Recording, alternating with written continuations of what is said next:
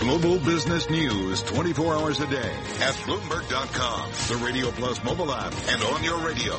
This is a Bloomberg Business Flash. From Bloomberg World headquarters, I'm Charlie Pellet. Stocks higher. This update brought to you by National Realty Managers of New York City Cash Flow Real Estate, providing you 10 to 16% annualized returns with immediate immediate monthly distributions. See them at nria.net. Now let's head right over to the first word breaking news desk for today's afternoon call. Here is Bill Maloney. Good afternoon, Charlie. Stocks are climbing today with the Dow currently higher by 144 points. S&P's gained 17 and the Nasdaq climbs 36. The small cap 600 is up 6 points and the US 10 yield at 2.23%. All 11 S&P sectors are trading higher, led by gains in industrials, energy, and the financials, while Nasdaq Biotech's underperform, fall 19, transports rise 91, semis jump 12, and the VIX is down by 14%. Leaders to the upside in the Dow are Caterpillar, GE, and Boeing. Fractional losses for Cisco, J&J, and Merck. After earnings, Autodesk surged as much as 17% to a record. Deere surged as much as 8.5%, also to a record, while Foot Locker plunged 16.5%. That's the most since 2008 after its results.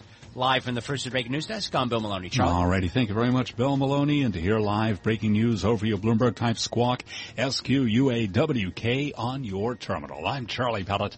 That's a Bloomberg Business Flash. Charlie Pellet, thank you. You are listening to Bloomberg Markets. This portion brought to you by Pershing's Insight 2017 Conference, a must attend for advisors.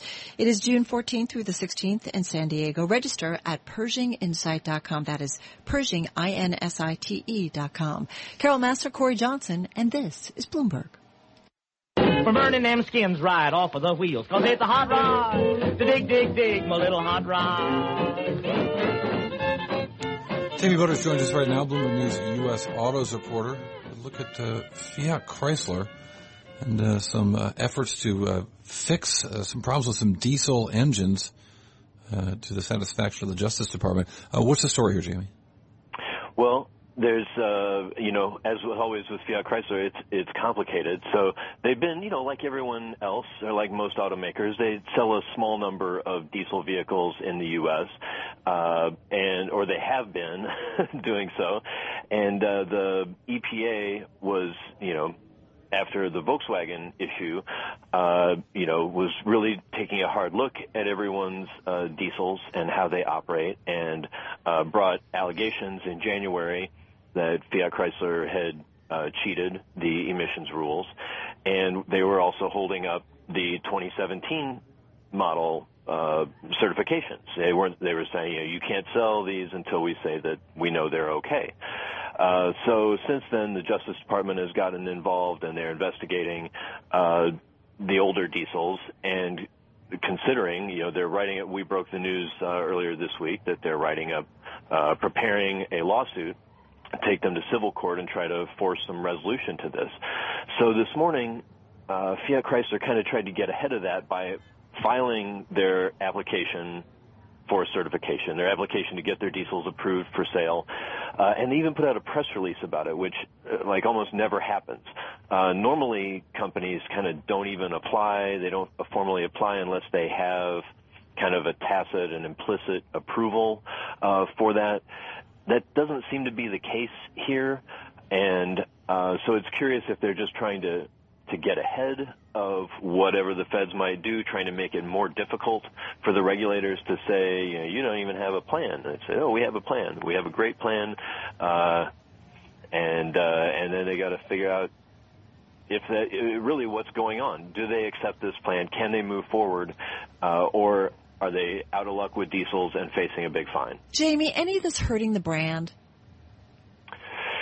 It is hurting uh, so Fiat Chrysler, Fiat as a company, their the company's brand is kind of under some pressure with regulators because they already have they have all these issues in Washington. You know, along with this sort of dangling diesel thing, and they really do not want to be compared to VW. Uh, Sergio Marchionne says if there are any problems, if we've committed any any sins, you know, maybe we omitted some paperwork, but we were not, we did not design a defeat device the way VW did. He does not want to be seen that way. But they're already facing a lot of scrutiny because they're, uh, they didn't handle a lot of safety recalls properly, and they had to pay a hundred million dollar fine and install a federal monitor.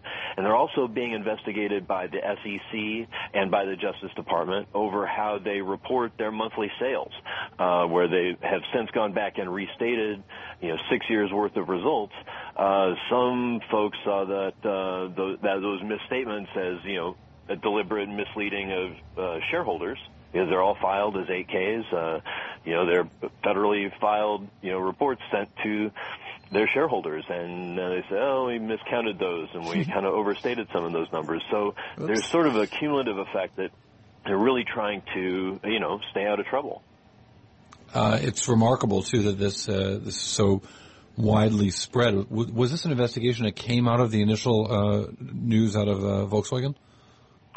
Indirectly, yes, that's exactly right. So, uh, you know, when Volkswagen broke, you know, if you remember, it was actually, you know, some academics, you know, a, a, a private group of researchers in West Virginia who found that the cars were polluting so much more than uh, than the law allowed, and then it was the California's uh, Air Resources Board that extracted the confession out of Volkswagen, and EPA kind of was along for the ride, you know, which is good in terms of cooperation and all that, but it hurt the agency's political clout in Washington. Uh, you had congressmen saying, "Why do we even need an EPA? We could just hire these guys from West Virginia."